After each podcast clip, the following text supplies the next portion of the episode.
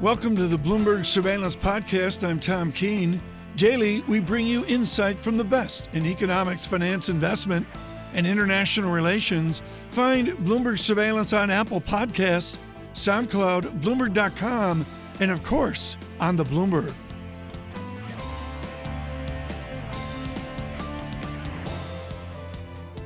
It is a massive week of issuance. Over the next three days, we will have $258 billion worth of supply from the Treasury, record issuance of three and six month bills. Three month bills worth $51 billion, six month bills for $45 billion, both unprecedented in their size. So let's ask what price will the Treasury get for them? Joining us now is Jack Ablin. He is Cresset founding partner and chief investment officer. Jack, great to catch up with you on a, on a newly founded firm as well. So congratulations to Thank that, you. Jack Ablin. Let's just get to the bond market if we can first. A huge week of issuance. What price is the Treasury going to have to cough up for that much supply? they've already had to suffer with uh, a higher than expected yield on the 10 year when they came a, a week or two ago. Uh, supply is an issue, at least near term. Longer term, however, I think that you know, remember we have to keep in mind that the European Central Bank and Bank of Japan are still pedal to metal monetary policy. Uh, and it's remarkable, but over $2 trillion of printed money has found its way in the financial system over the last 12 months. So there's still a tailwind of buying going on from the central banks. Is 290 enough on a US 10 year to attract foreign capital at a time when the budget deficit is seemingly getting wider and wider, Jack? Um, I'm not sure. I, I think um, if you look at the 10 year treasury, it tends to track, at least over time, before 2009, tends to track nominal GDP. If I take a snapshot of nominal GDP right now, it's about 4%. Yeah. So I think fair value on the 10 year is 4, not 2.9. Um, so we, at some point, I, I think we have to migrate our way back to 4. And if that happens, then the, the premium that equities have enjoyed over that bond uh, price has has uh, has to come down. So the big note that came from Andrew Sheets over at Morgan Stanley that is one of the most read stories on the Bloomberg. He's basically with you. We've had the appetizer of the potential damage that high yields can do to the equity market. The main course is still to come. What's your base case of what the main course looks like, Jack? Well, I would say uh, a lot of it just depends on what the European Central Bank and the Bank of Japan ultimately do. ECB has said they're going to continue its current policy through the end of the year. Bank of Japan hasn't really articulated any specific plan. Uh, and as they start to pull back, I th- quite honestly, I also think that the 10-year Treasury is probably more closely linked to the German Bund yeah. than it is to the Fed funds rate. Uh, so I do think that uh, that as that Fed funds rate rises, if we don't see a uh, concomitant rise in the Bund, we could invert the yield curve in, inadvertently, and I think that's something Powell has to pay attention what to. What I keep hearing again and again, Jack, is this is okay so long as the move higher is slow and gradual on Treasury yields. Would you say a doubling at the front end on a two year note over just five months is slow and gradual? Because that's probably not what I would define as slow and gradual. This has actually been quite quick through September, from around 2% on a 10 year through to 290 where we are now. And a doubling on a two year note yield in just five months, that ain't slow and gradual. No, I mean the the fact that even the ten year was uh, was pushing two percent, uh, you know, six not more than six months ago. Um, so we have a, a, spike there. You know, it reminds me of 1994 uh, when the Fed uh, doubled the overnight rate from three to six percent in a period of of uh, 12 months, and of course we had uh, Orange County, California. We had some mortgage problems. It was a too too much too mm-hmm. fast. Mm-hmm. Jack Ablin, let's fold in the news right now. We have a mega merger in retail in America this morning. The Wall Street Journal uh, reporting that Albertsons, which you and I know is a iconic Western grocer, private, uh, owned by Cerberus, among others, is going to do a bolt on with Rite Aid. Rite Aid shareholders will own 28 to 29.6% of the new company. The dominant company buys in the publicly traded small company. We've seen this before. And what it amounts to is corporations desperate for revenue growth in this word scale. You're expert at this. You, you, you, you know, you've been known for decades to have the idea of folding our economics into where we are right now. Is this a scale decade? I think it is, Tom. Uh, the fact is that the pie is not growing fast enough uh, to um, satisfy shareholders, to satisfy management, to sh- satisfy anybody. And so, um, you know, the next best thing eh, is to increase the pie slice.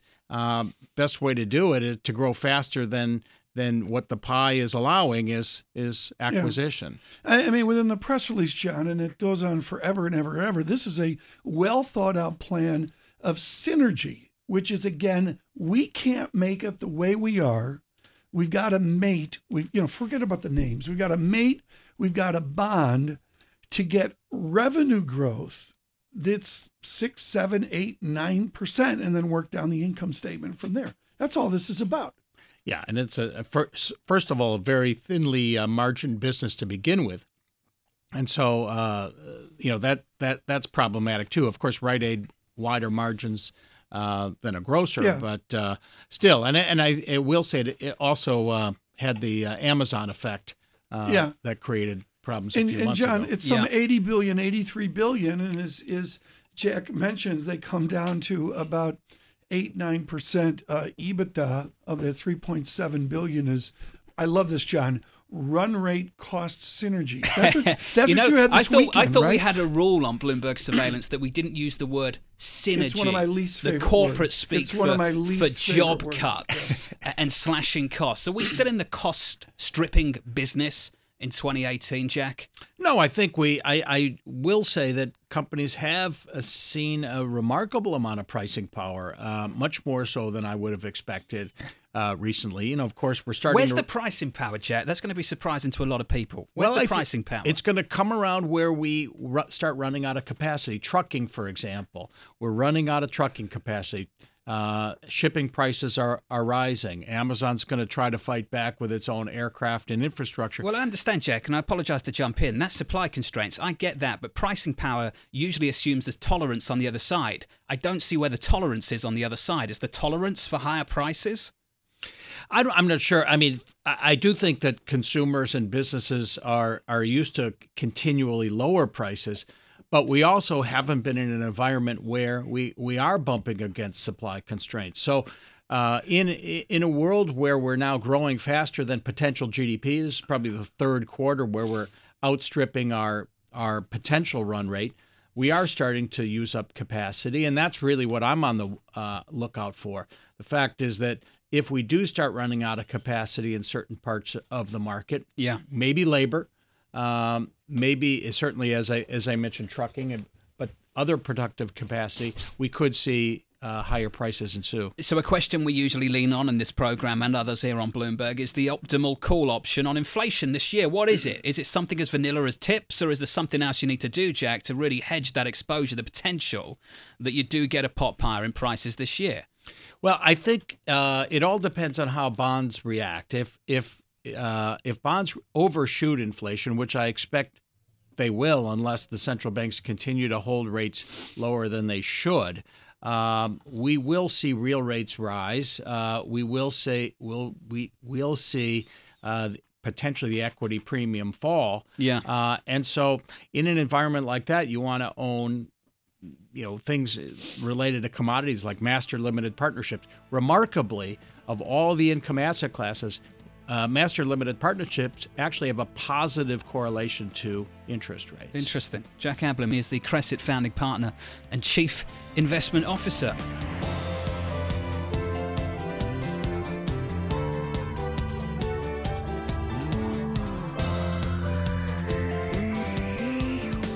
Let's uh, not guess in the politics of our nation. He knows that it's February 12th and February 22nd. Greg Valliere joins us with Horizon Investments right now. Greg, we've got to go to gerrymandering. Mr. Gerry of Salem, Massachusetts. Yep. We all understand it's nationwide. Is Pennsylvania unique in its gerrymandering, or will there be other Pennsylvanias where the courts say you got to redraw the map? Well, Pennsylvania, Tom, was uniquely blatant with their gerrymandering. Okay. You just look at the map, and it's like you know, it's crazy. So, I, I do think they stand out, but there will be other states, and in general, this trend of maybe dealing with gerrymandering will help the Democrats. Uh, Within your note today, and you don't talk specifically about this, but you're so up to speed, we're going to do it. Lay out the special elections as we get to summer when the campaigns really heat up for November uh, of 2018. Well, first of all, the big story is Republican retirements. They're up to about 30 now, which is very unusually high, indicating there's a lot of House Republicans who do not want to serve under Nancy Pelosi if she returns as Speaker. So you do see a lot of retirements, and you do see some special elections. And so far, in general, the special elections have broken for the party that has the most motivated voters, and that party is Well, the Democrats. That's right where I wanted to go. I, I put out a tweet this weekend about turnout, and you know we're, we're we want to be apolitical here at Bloomberg Surveillance. We try and full disclosure, we fail at that sometimes, uh, folks. But but but within this is the turnout. What is the Yep. turnout dynamic you see in your research, Greg Valliere?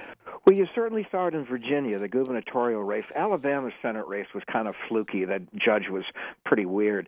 But I, I think in most races we've seen so far show Yeah. there are a lot of angry women, uh, angry people of color, angry young people, as we're seeing with guns, and they tend to break for the Democrats. Some would suggest our president is angry. Maybe all would suggest that. How is his advice this week? Does, is, uh, does General Kelly have any impact with an angry president? I think uh, the general has uh, had decreased uh, clout. His halo has slipped, and I think Trump was almost unsupervised this weekend, where he went on just a rant, a Twitter Yeah. storm rant for the entire weekend. Uh, he has to show Right. some sign. I talked to Republicans who say he's got to show some sign of displeasure over what the Russians have done. He blames everybody, but doesn't blame Russia for hacking into our election last fall. So, Greg, big question: When does the GOP break with the president, if at all? they're too chicken, Jonathan. I think that they'd talk to their voters back home, and we all have to remember Trump has about 80% approval among Republicans. So a lot of Republicans are scared to do anything. And to be fair, they're also hoping that by Labor Day, this economy will look even stronger because people have more money in their pockets. And are you going to see that tax cut in the midterms? You're going to see them come up in the numbers. Absolutely. There's a new poll out now showing a slim majority of Americans now support the tax cut. The number's been going mm-hmm. straight up for the last few weeks. I, I think the White House is counting on GDP of 3% or better, unemployment under under 4, and I think that could help them in the fall despite all of these motivated voters for the Democrats. You mentioned earlier that the House could go Democrat. Would you explain to our global audience why the Senate isn't part of the Valliere math? Sure. It's sort of a fluke. Uh, as we all know, one third of the Senate is up every two years. It just so happens that the 33 se- seats that are up this time have are 25 Democrats, including 10 in states that Trump carried, including five in states that Trump won in a landslide. So just based on who's up, the Republicans have a decent chance. Then does that mean the Senate is more in play in 2020 as it's Yes. one third, one third, one third? Yes. Yeah, in, in, in 2020 there would be an opportunity for the Democrats, but it's just a it, it's a weird break right now. Yeah. Greg, I, I want your insight on one thing, and it came up at the back end of last week, and it, it breathed some life into this week as well. Mitt Romney, how does that change things, if at all? And what's your read on what's going on, going on there? You know, we've all been to weddings where people at the reception have looked at the bride and groom and said, "This is not going to last. This is one that will not last." I think it's just it's just a matter of time, guys, before uh, Romney and uh, Trump get into a big tweet storm. You you can just see that one coming. Oh my word! Therapy with Dr. Greg this morning on Bloomberg. So, John, please. So, Greg, if it's not going to last, I just wonder what it means. Does it change the calculus on, on what they can and can't get done if Romney gets in? I, I don't think so. Let me make two really quick points. Even if the Republicans lose both houses, Trump still has his veto. That's why the market shouldn't worry too much if the Democrats have a big, big election. You know, it, the other thing is that I, I think when you've got someone like Romney uh, as maybe a lightning rod, he, the chances that he could take out Trump in 2020, I mean, the same as the chances for Kasich or Flake. The base would never go along with Mitt Romney as a replacement for Trump, and I think everybody in the party knows well, that. But to John's good question on the, uh, governor of the Commonwealth of Massachusetts and the Olympian from Utah, where are the moderate Republicans now? I mean, Mitt Romney's got a certain cachet to yeah. do what he wants. What do the mere mortals of the moderate Republican Party do? They're adrift and you know I, there's no place for them to go. The the Chamber of Commerce, pro business, pro free trade, pro gun control, yeah. moderate Republicans are, are becoming an anachronism. Uh, there aren't enough of them. The base of the party hates them. So where do they go? I mean, it's I could be after three glasses of wine, I could be persuaded that we might get a third party, but you know, Michael Bloomberg's probably too old. He's 74. We can't comment on that on this oh, program. We can't do that. Greg, I know. Greg Valliere. Where's the surveillance trap door for the gentleman from New Hampshire? I got you. I got you. Greg Valliere, let's get out of trouble quickly and, and move on to, to what we could get in terms of policy. Who's going to inherit the fiscal discipline position? And does the fiscal discipline position win you any votes these days? No, it really doesn't. I mean, no one can see what what bad things the deficit can do. I would argue in two three years they'll be crowding out bond market vigilantes, all that stuff. But for right now, everybody says, "Hey, the stock and bond markets look pretty good. They're fat and happy. Well, why should we care?"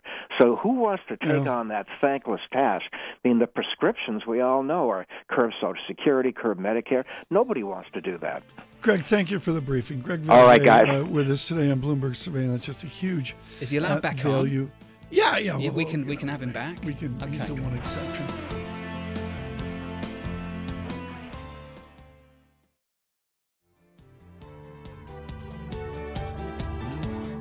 It is good after the uh, uproar of the last 11 days to have a modest quiet, and we do that with Sam Stovall of CFRA. Sam, what'd you learn in the last week and a half? Good morning, Tom. Uh, well, what I learned is that the market does tend to look for bottoms. Um, sometimes they're simply relief rallies, as we might have gotten last week. But then typically what we do is retest those lows to see if they indeed are the lows for this correction. Do you believe in technical analysis? I mean, your Standard & Poor's Heritage is fundamental based, outlook based, five star based, and that. Do charts matter to Sam Stovall? Uh, yes, they do. I think that fundamentals tell you what, but technicals tell you when and how far. So the combination of the two, and I also like to add history as a third element to help to sort of read the tea leaves of the market. Mr. Fox, I 100% agree with what Mr. Stovall said there, with the wisdom he learned from his father. I would say fundamentals, technicals, history, maybe add in a little economics too. That's the Ed Hyman way. Okay, I was going to add in behavioral, Sam, uh, because uh, yeah, I'm just un- yeah. I'm trying to understand why we're not hearing more calls to sell into the rally in equities. Well, I think because people have been convincing themselves for so long that we are in need of a correction, and indeed we were. We went the longest stretch since World War II, 564 calendar days, without a decline of 5% or more, wow. and it was just a matter of time. Uh, wow. But I think most people say we don't see a recession on the horizon, and we are among those. So as a result, the feeling is you want to be buying into this kind of a decline.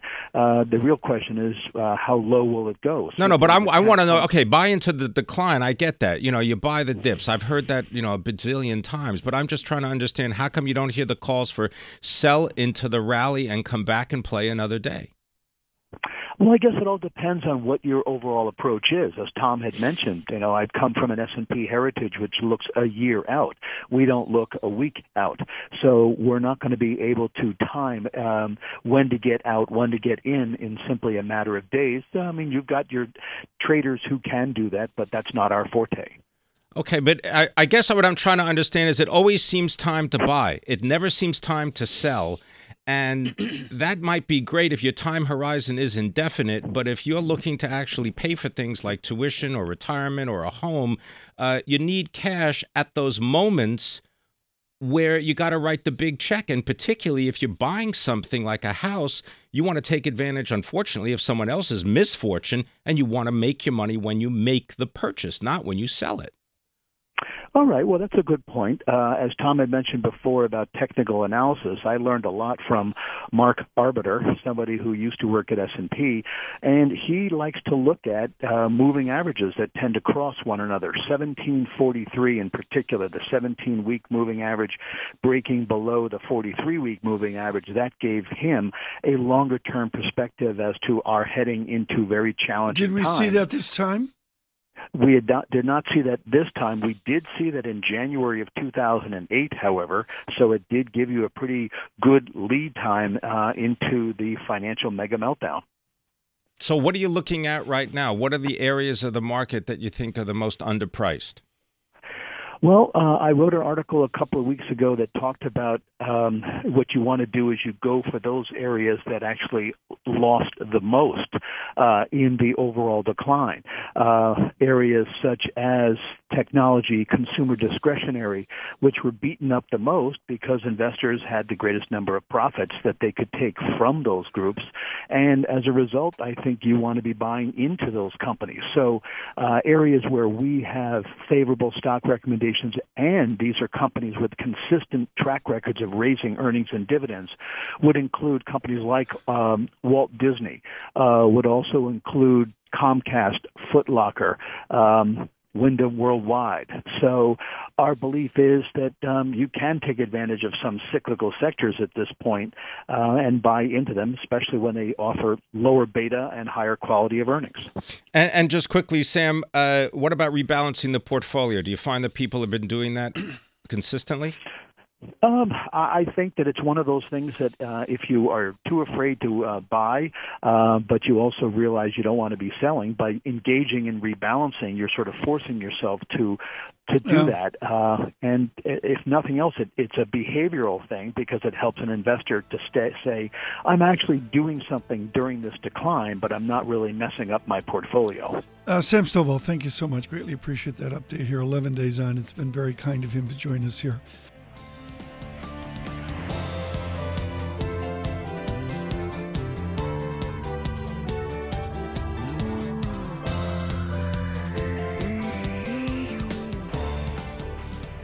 Rip up the script and migrate to Washington. Our chief Washington correspondent, Kevin Cirilli, is within Mike Allen's note this morning. Mr. Mueller works fast. Kevin, what does it say that Mr. Mueller seems to be doing an indictment or an allegation charges every other day or maybe every third day? What does that signal? Well, it signals that they've essentially built a case. Look, headlines crossing the terminal now that Rick Gates, you'll remember the deputy, the Paul Manafort, Trump campaign manager charged with conspiring against the United States, his right hand man, Rick Gates, was also charged. In that round of charges, he's going to plead guilty in the next couple of days. That suggests that Rick Gates is fully cooperating with the authorities, with Bob Mueller's team, and could potentially, you know, provide information against Paul Manafort or against the, the administration officials. There's also another associate named in this latest round of charges uh, who essentially is going to be wrapped up in the Ukraine uh, money laundering connected to Paul Manafort. So I, it, it appears, based on these latest round of charges, that the Mueller probe is really intensifying and building its case against Manafort, which, from a political standpoint, if you're the Trump administration, still doesn't penetrate the inner circle uh, as of Yeah. now. And on Friday, you know, we all we all remember that statement of the Russians. Uh, as now, it still hasn't penetrated into the inner circle as it stands.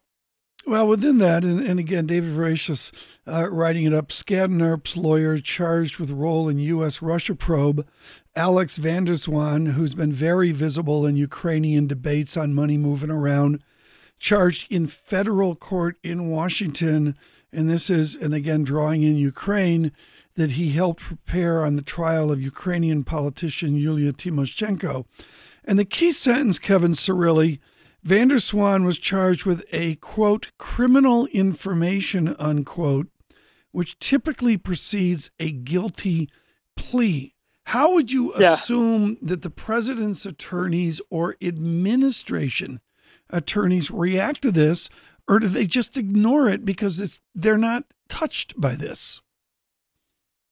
Well, I mean, I think it's bad news for Paul Manafort, and I think we should we should note. I mean, Paul Manafort is the former campaign manager of the president of the United States, who and the campaign manager was charged with conspiring against the United States. I mean, let's just like that in and of itself is a very serious charge, obviously. But you're right to your point, and and I don't, you know, when we in covering this, you know this, Tom. I hate to speculate about like where this is going to go, but as of today, I mean, it's, it's important to note none of these charges touch the inner circle, and none of nothing in that 30 plus page document on Friday touched the inner circle. But how the administration is responding to what the intelligence community has found, which is a, a well orchestrated cyber attack on a democratic institution, on Silicon Valley institutions. I mean, I just haven't seen a, a, a, a coordinated, organized response. And that is something that Americans can take, uh, whether or not they decide it's an important issue in, in the midterm. So I do think there's no timetable on this. Remember James Comey, who, by the way, is coming out with a book next month, uh, having released these types of findings a couple of days before the election. We're in a situation and an environment where a Mueller indictment could drop any second of any day. Kevin Cirilli, uh, do we know the extent of the interest of uh, Robert Mueller in Skadden Arps? Because wasn't Paul Manafort the person that arranged for Skadden Arps to put together a report that was used by Viktor Yanukovych? This was the Russian aligned president of the Ukraine to justify the jailing of a political rival. Yes. So, uh, yes. So essentially, you had a situation where Paul Manafort was working with the pro-Russian factions of the Ukraine, and the the individual charged today, whose name I'm not going to butcher, is um, because I'm literally walking to the White House, um, is the person who helped arrange those financial dealings. And so, again, the, the, the, yeah. if, you're, if you're outside of Washington, if you're trying to figure out where this is all headed, there is an intense focus on Paul Manafort, right. uh, the former campaign manager of the President of the United States. I'm impressed, Kevin, that you're walking to the White House instead of taking the surveillance Sikorsky. That's always uh, noted. One more, one more question, Kevin, if we could. You're walking towards the White House. Who is advising the president this morning at the White House? Does General Kelly still have critical mass? I mean, I thought what was interesting over the, the weekend was to see the president tweet out a criticism of Secretary Mattis uh, for his public speech that he gave on Saturday, saying that Russians clearly had um, a concerted effort to meddle in the 2016 election. The president tweeted right after that speech criticism of him, saying, well, what he forgot to mention was that there was no mm-hmm. collusion. That would suggest that he's since turned his ire and his latest fury of the day, fire and fury, for lack of a better term, on um, on right. Matt, Secretary Mattis as opposed to General Kelly. So maybe you know how this goes. When you're in the doghouse, you're out of the doghouse. Yeah. Who's up and who's down? It looks like General Kelly has, for now, survived. Uh, we will uh, see. Kevin Cirilli, thank you so much for the briefing. I'm, I'm sure folks across our Bloomberg platforms uh, today will hear much more from uh, Mr. Uh, Cirilli.